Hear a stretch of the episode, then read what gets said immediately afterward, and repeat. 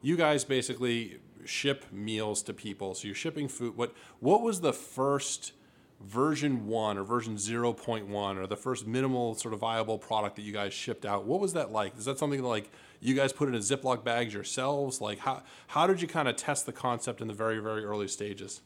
Yeah, so the very first delivery we ever did, which was in August of 2012, was me and my two co-founders in a tiny little kitchen in Long Island City, um, going to the grocery store, uh, buying a bunch of food, packing it ourselves, and sending it to you know a couple of the friends we begged to try our product.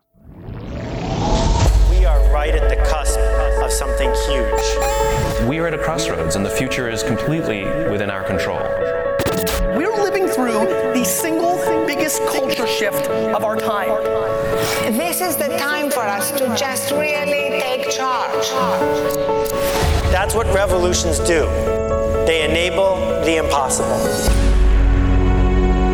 You're listening to The Growth Show with Mike Volpe. Hey everyone. Thanks for listening to another episode of The Growth Show produced by Dave Gerhardt. I'm Mike Volpe, the CMO of HubSpot, and today I'm joined by Matt Salzberg, the founder and CEO of Blue Apron. Matt, thanks a ton for joining us. Yeah, thank you for having me. Uh, really happy to be here. For the folks that don't know, uh, what is Blue Apron? Yeah, so Blue Apron, uh, we're an e-commerce company, and uh, we deliver ingredients uh, and recipes to people all over the country to help make incredible home cooking accessible for everybody. Fantastic. I've actually been, I, I am a customer. Uh, my wife and I have uh, cooked a few meals ourselves. It's delicious. It's good stuff. Um, so I definitely recommend for folks to check it out. Tell us a little bit more, maybe sort of about the the growth. I mean, you started off early in your career as a venture capitalist, and now you know you've started a company and you're you know shipping meals to people. Like you know, I think actually over a million meals a month. I heard last heard you were up to. So, what what was that transition like to go from the investing side to the operations side? Any kind of big interesting lessons there? Yeah, so I mean, my entire uh, career, I've actually always wanted to start my own company. Um, you know, even right in college, actually, my favorite job I ever had in college was I ran a student-run laundry service, uh, which was something I really loved to do. Um, and then after college, you know, I went into the, the investing world. I was at Blackstone and Bessemer um, doing, you know, private equity and growth investing. And you know, the you know, those are great jobs. But running a company is obviously totally, totally different. Um, you know, when you're on the investment side, you spend a lot of your day uh, networking and thinking and um, being exposed to lots and lots of unrelated matters and spending a little bit of time on lots of things. And obviously, when you start your own company, you're spending lots and lots of time on one very specific thing, which is your company. And so um, that's a big change, obviously. And then the other biggest change about you know, uh, being at a company, obviously, than being an investor is just dealing with people and employees, and and you know, probably uh, most of my time now is focused on uh, you know, company. You know, we've grown so fast. We have over 1,200 people at our company, and we're a two and a half year old company. So um, you know, scaling and growing and attracting talent and and um, you know, the people side of things is a is a huge amount of your day. And when you're an investor there's literally no people side to your job. You're you're like, you know, your job is to read reports and you know network a little bit and then you know invest in companies, which is not a uh, it's a little bit people intensive, but it's it's nothing like having your own company, obviously. Yeah, you know, it's it's really interesting because I'm I'm on the board of directors of a company. Uh, it's called Repsly. It's a you know mobile app for uh, field activity management, and I, it's really it's interesting because there's other people on that board that have only mostly had investing experience, some of it operational experience, and I, you know, my day job, like I run the marketing team at HubSpot. So I, I think in some ways, as an investor, you can, can kind of forget that it's so hard to get anything done in a company because it's not just like you walk in and be like, oh, great, we're just going to do these five things. Like, awesome. Like, you have hundreds or dozens or thousands of people sometimes that you need to like affect that change with. And it can be so, like the whole people side of things is so much more difficult than I think people give it credit for unless they've done it, you know? yeah, it's really easy when you're on the investment side to take execution for granted. You sort of see a concept, see an idea, and then think it's inevitable, you know, and that all of a sudden the entire world is going to change around some concept or idea. And you know, ideas are really powerful things, but um, you know, management teams being able to execute on those ideas are uh, you know even more powerful. And so um, you know, it's it's actually a it's it's it's a lot of work to you know build a company and not everybody can do it the same. And so execution is is is a critical component, obviously. Yeah, I think you're right. It's like I always hear from people like, you know, I'd rather have a B strategy and A execution than, you know, sort of the other way around, right? Because without the execution, it just doesn't really matter. So yeah, that's a I think a, a big a big lesson that a lot of people learn as they get on the operational side. Yeah, hopefully you have both. Uh, Well, well, right. Hopefully it's an A and A, right? Exactly. Yeah, yeah, exactly right. So, uh, what I what I want to wind back. So, you guys basically ship meals to people. So you're shipping food. What what was the first version one or version zero point one or the first minimal sort of viable product that you guys shipped out? What was that like? Is that something like you guys put in a Ziploc bags yourselves? Like how how did you kind of test the concept in the very very early stages? Yeah, so the very first delivery we ever did, which was in August of 2012, was me and my two co-founders in a tiny little kitchen in Long Island City, um, going to the grocery store, uh, buying a bunch of food, packing it ourselves, and sending it to you know a couple of the friends we begged to try our product. um, you know, it was literally just the three of us. We did all the work. I think we had maybe 20 customers our first week, and um, you know that that was our initial test bed, and you know it was a very scaled down version of what we offer today. We had you know um, only three recipes. We only delivered to a small little group of people in Manhattan, obviously, rather than to the entire country. You know where we deliver today, um, and uh, you know we didn't have the same kind of choices that that we have today.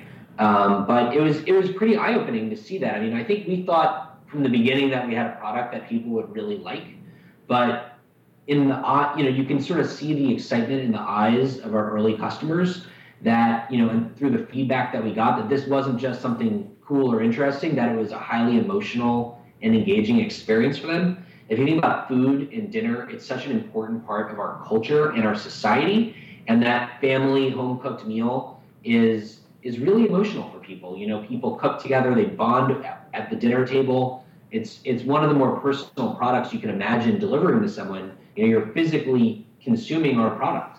And so, um, you know, that emotional excitement that we've enabled people to cook great meals that they otherwise couldn't have cooked on their own um, got them excited. It was pretty obvious to us that that um, you know we had that right away. And that gave us a lot of confidence to think that the product would scale. Did you charge? Did you charge those early customers? Were they paying, or were they just sort of beta testing the concept? Actually, you know, day one we had people paying. I, the customers, the friends that we begged to try the product, we didn't cut them a break. They actually paid for it. So, uh, you know, right from the beginning, uh, we did that. You know, we're not like a SaaS software company or something like that, where you know we're like this new concept and you have to really, um, you know, convince people that uh, what our what our value to them is. I think you know we're fortunate because we're delivering original recipes and all the groceries and ingredients you need to cook those groceries in the right amounts. And so, you know, it's not a foreign concept um, to people. They get right away what we do and what the value would be to them. P- people are used to paying for food, basically. Yeah, you know, already today people obviously buy food. We're just making it more convenient and more fun for them. And so, uh, you know, I think um, you know that's it's it's an easy sell um, in that sense. And and so now, so you've gone from packing, you know, twenty meals or whatever in your own apartment and then delivering them to I think you just opened a huge new distrib- fulfillment center in New Jersey, which I think was like ten times bigger than the last one that you had. How, w- talk to us about that growth. And you just mentioned I think you had you know, twelve hundred employees or something. I mean, it just it that amount of growth in a very short period of time. What was and you mentioned sort of the people challenges. What was like the what didn't work? Like what broke along the way? Yeah, I mean, uh, truthfully, the hardest thing for us along the way has been keeping up um, organizationally with the customer demand. Um, you know, our business grew much faster than we ever expected, and we didn't uh, properly plan far enough ahead from a hiring perspective.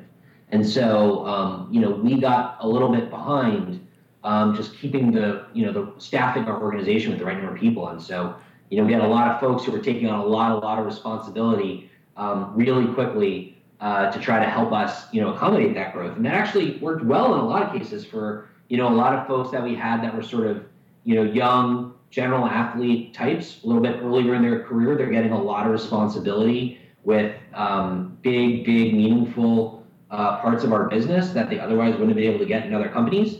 And in other cases, it didn't work so well, um, you know, where uh, we needed more experienced managers. And so, um, you know, just really keeping up on the recruiting side and keeping up on the organization side has definitely been, you know, difficult. Yeah, let's talk about that hiring and people side because I, I think we've seen a lot of that, those same lessons here at HubSpot as we've grown. You know, one thing that I've seen is that occasionally, you know, demand really explodes and you're behind in hiring maybe a, a specific function. You know, for us that might be customer support or something like that, where all of a sudden you get a bunch of new customers sign up and you're understaffed because you don't have enough of those people in that particular role.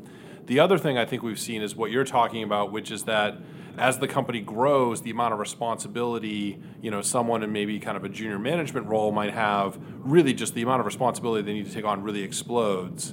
And then either, like you said, you know, that's a huge career boost for them, or occasionally the opposite happens, and like the company actually grows faster than the person's able to grow their own career, and then you need to you know figure out that and sort of recognize that. Like, how any tips for people for when to sort of see for those last two examples of either you know someone who is able to grow into the role versus someone where the company actually grows faster than they're able to keep up with, or you know for some you know for a C level person to like start to think about how to identify which which path it's going to happen you know as you start to grow for certain different high for different people on your team Hard to say. Uh, I don't think there's a formula for it. You know, I think you know pretty quickly. Um, you know, when people are able to step up to the job. You know, in a lot of cases, uh, a lot. You know, people ha- already have the skills they need to take on bigger and bigger roles, and it's just that they're so early in their career they've never had the chance to rise to the occasion, and no one's ever given them the responsibility. And so, usually, when those really high performing people are given that responsibility, they just pretty naturally rise to the occasion, and you know, you might not expect it, and you're then really, really impressed. Um, but I think then you notice it because they're performing. Um, you know, and then you know there are folks who got put in that situation that, that don't do as well. Um, you know, I think it, the, non-performance also you know becomes an issue and pretty obvious too. So we don't have a specific framework, but I think um, it's sort of trial by fire, right? And and uh, when you get a lot of responsibility, you know, it's it, you know the cards kind of fall as they will, and you, you see pretty quickly, uh, you know, how people are doing. I, so I feel like sometimes what you can do is sort of hire ahead of the current needs of the business, just planning that in the next you know year or two you're going to grow a huge amount, right? And there's times when you know I've brought somebody into my team at HubSpot. Maybe today they're managing a 20, 25 person marketing team, but that particular job at HubSpot is only three or four people. But I know it's going to grow over the next couple years, and maybe overhire for the role today. And then there's other times where I feel like we sort of look at someone, we say, yeah, you know you haven't done this job yet, but we think you have an opportunity to grow. Do you, do you have a preference between those two? Is there one that you've sort of done more? Have you kind of hired ahead of the current role, or you have sort of someone that you really expect to grow in? Do you guys have a, a philosophy on that? We've done a mix. And, um, you know, like I said, our biggest hurdle in growing our company as fast as we have has always been just getting our hands on great people. And so, you know, when you're starting a company and you don't have unlimited access to everyone on the planet, you got to do the best you can with what you have. And so, um, you know, it, you sort of look at each, we've looked at each situation and said, you know, what's the right course of action here? And, and you know, you, are opportunistic about um, kind of, you know, based on the people that you have, um, you know, doing, moving as quickly as you can and doing as best as you can with limited resources. And so, you know, um, it's always in some ways better to promote and hire from within, you know, if you can, um, and and certainly, you know, we'd love to do that in, in all the cases we can have the opportunity to. And, in some cases, you just don't have the luxury of, of waiting for that. So, um, you know, like I said, I think when you're in a really high growth environment, you got to make the best. You know, it's, it's about making trade offs and, and it's about doing the best you can with what you have at the time. Talk to talk to us a little. Let's shift gears and talk a little bit more specifically about what drove the growth. So it seems like part of it was you sort of latched onto this latent customer demand where customers just you know really loved what you were doing. But beyond that what were the key things that you really felt like sort of really started to drive the growth? Were there any kind of specific you know things that you did in terms of marketing or in terms of product or in terms of the overall experience that you felt like really kind of drove that growth? Yeah I, well i think you know like i said before the, the most important thing is that our product's an emotional product that's an integral part of people's home lives and so the experiences that they're having, cooking with their husbands, wives, children, you name it, created these natural customer experiences and high um, emotion and affinity for what we do. And so um, we grew very virally and still grow very virally because of that high customer engagement and um, you know easiness to explain our product. People tell other people about what we do. They talk about their shared cooking experiences um, the wonderful meals they're able to learn about and create. And so, um, you know, referrals are huge for us. Social media is is really big for us. People, you know, our product is participatory. Our customers are cooking our product and they are creating their dinners, not us.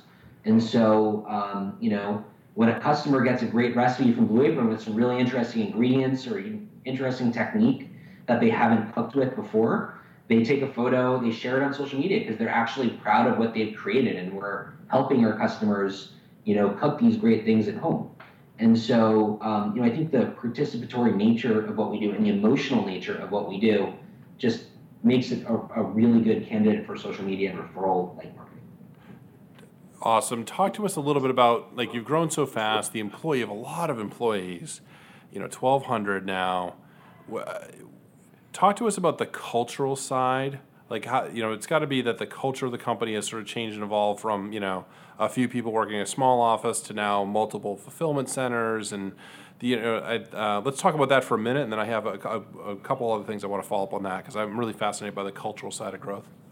Yeah, well, so you know we're an interesting company. So we have a really small corporate office still.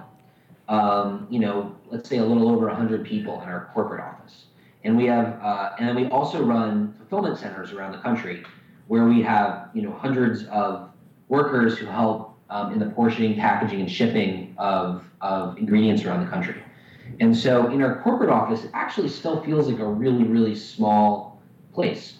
Um, and, you know, we do a lot of really fun and interesting uh, things to continue to maintain a tight culture and, uh, you know, uh, engage with our mission and values. You know, obviously we've, we've created mission and value statements um, as part of an exercise we did with all of our employees um, to really codify what we care about, and we we you know ask questions and interview processes around those and incorporate those into our performance reviews. We um, you know bring in and do tons of events to help educate our employees around issues in food and cooking. Um, you know, we have our suppliers come in and hold regular events where they talk to our employees about their businesses and how we're making an impact on their businesses and also about the culinary side of the products that they create so our customers can learn about food. And you know lifelong learning is actually one of our core values. And in particular you know our brand represents lifelong learning because chefs around the world wear blue aprons when they're learning to cook and so for us it's a symbol of lifelong learning and cooking and so we try to incorporate that into all the elements of our culture and what we do both from a business and product perspective um, you know, and, and we try to build a culture of really tight knit people who, you know, like being with each other both inside and outside of work.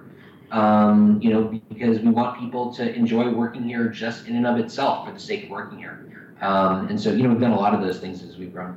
So I'm, I'm glad you brought up sort of the difference between the corporate office and the fulfillment centers because one of the things I'm fascinated by with companies is when they have kind of different types of employees and like how that affects the culture. So I could imagine in the corporate office, you get 100 people.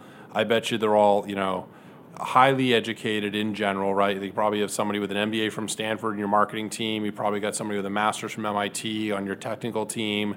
And then I would imagine the folks in the fulfillment uh, centers probably you know a lot of them maybe didn't go to college or, or things like that. How do you do you try to have a cohesive culture between the fulfillment centers and the corporate office? Or you, you just sort of say you know what? They're in different locations they're accomplishing different goals and we want to have a good and productive culture in both but we actually expect the culture to be different.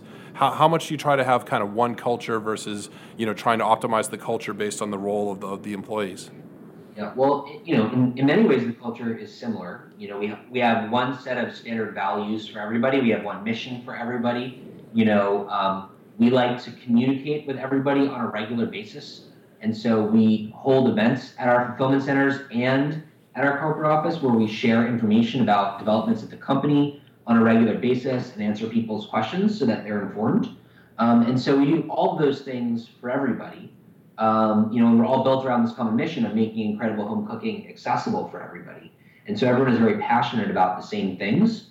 Um, you know, but there are obviously some differences too, um, just by the very nature of the work, obviously. And so, um, you know, we do, we, you know, we have a different pay structure in our fulfillment centers, obviously. Uh, you know, we have um, different nature of the work that they do. Um, and so, you know, it is a little bit different. Um, but, you know, we try to have an overarching uh, mission and values that are that are common among everyone. All right, uh, easy one, or maybe actually might be a hard one for you. What's your favorite Blue Apron meal? You know, that is a really tough question because I, I don't know if you know this, but our recipes change 100% every week. So every single week we come out with 10 new recipes. And I've been a customer of the company since the first week we've uh, shipped product, that I'm cooking, you know, almost every week with Blue Apron. And so I must have cooked hundreds of recipes at this point. Um, you know, one of the ones that was really memorable to me was one of the early ones we did in our first week or two. We did a miso cod with uh, sugar snap peas and a, a lime beurre blanc sauce, which was really awesome because I had always loved miso cod, but never cooked it on my, you know, cooked with miso at home before that. Um, you know, that was a really fun and memorable experience for me, also because it was so early on in the company. Um, you know, we did a a pork buns dish. Uh, you know, with like really authentic style um, pork buns you might get in a high end, uh, you know, uh, Asian restaurant, um, which was an amazing and fun dish. Uh, you know, we did a, a, a, hanger steak with smashed plantains, and I had never cooked with plantains before. Um, so that was a really fun one for me. Um, you know, it's, it's really all over the board. And, and the, you know, one of the, the key parts of our business is actually not using the same content over and over. It's constantly having new content. And so you don't, you know, you might have favorites, um, but you're not cooking them over and over again. You're actually always trying new things. And so, um, you know, that's actually one of the key benefits of our product. Awesome. So it sounds like, you know, like I'm a parent, I got two kids, I need to love them both equally. It sounds like you love all of your all of your recipes equally. I wouldn't say perfectly equally. but you don't tell which one is the favorite. Like you can't do that, I don't think. I guess, maybe for a recipe you can. Uh, all right, so our audience is uh, executives. Give us what, like the one key lesson. If you could only tell, you know, you have a friend who's about to start a company and says, "Hey, what's the one biggest thing that you've learned from your from your experience so far?" That's, that's a tough question. Um, you know, obviously it depends on what the challenges are of the business, but I would say at the highest level, you know, when, when you're starting a company, um, obviously nobody has all the skill sets you need to start a company from scratch. You know, it's something that hasn't been done before, and so there are skill sets you need to bring to the table around yourself.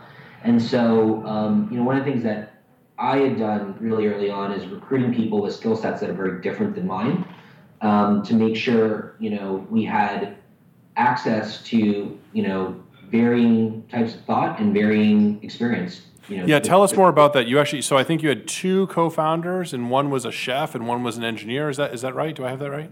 Yeah, that's right. Now, you know, to be honest, it was very deliberate that the three of us started the business together because, you know, my background was primarily on the business side. Um, Ilia's background was on the engineering side, and Matt's background was as a, was as a private chef, and, a, and and he had his own catering business. And so, um, you know, the three of us, uh, you know, really complemented each other well. And when you're starting a company, um, you know, and you don't have all the answers, that's helpful. And it's also helpful when you're starting a company and you need to move really fast to be able to trust different people to make different decisions. Um, and so, you know, I think that that worked really, really well for us. And every business is different, of course, so there's no one generalized rule, but, uh, you know, it's something I would recommend. How and was that sort of a deliberate thing where you said, "Hey, I have this interesting idea for a company, and I'm going to go find somebody who's strong on the technical side, and I'm going to go find somebody who you know has the chef and the catering experience," or or did you guys all happen to be friends, and then because the three of you had been hanging out for, for a while, that, that naturally the three of you would come up with an idea like this? Like, what? How was it? How much of it was sort of you know, which way did it go? Yeah, well, you know, so I had always wanted to start a company my whole career, and Eli and I had become friends um, and I knew I wanted to, you know, and Eli knew he wanted to start a company in technology. And so the two of us sort of naturally paired up as he had the engineering and technical side, and I, I had a business background. And then the two of us together came up with the idea for Blue Apron.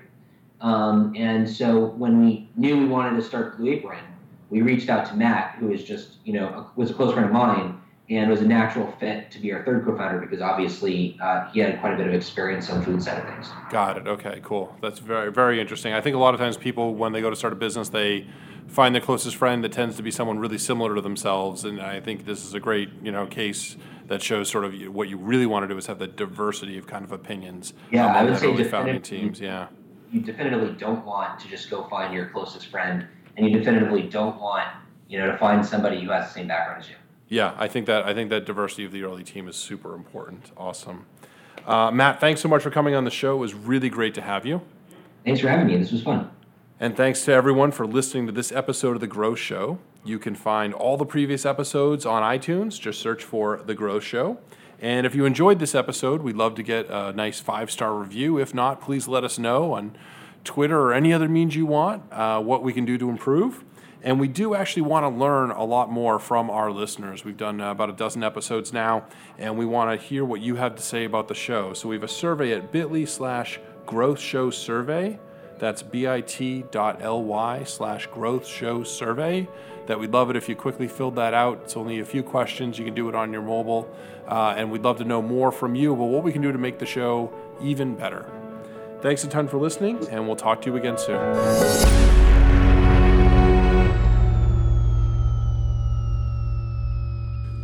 What we normally do is run about 25 30 minutes. We try to keep it pretty conversational, so feel free to interrupt me. I may interrupt you. Um, it's two, you know, two folks having a chat over a beer or a coffee and just talking about how to grow a business. Um, we can, if something goes horribly wrong, we can edit it. We probably only edit about mm, 10, 20% of the shows that we do just because something does go horribly wrong. So normally we just kind of record straight through. Um, so don't, so basically, so don't have, don't have too much fear basically. Yeah, well, what, what things go horribly wrong in 20% of your shows? you know, um, so one like Skype totally crapped out on us. It's usually things like that. Yeah. Okay. Uh, so you guys are sure on that? Because I'm I'm sorry. I'm talking to the guys in the booth now. Um, I'm getting like a like a like a like an airplane-ish kind of background. Although not anymore. It just kind of went away. I don't know. Maybe. Is your office like right next to an airport? No. In a world where growth can only be supplanted by more growth, what are you going to do?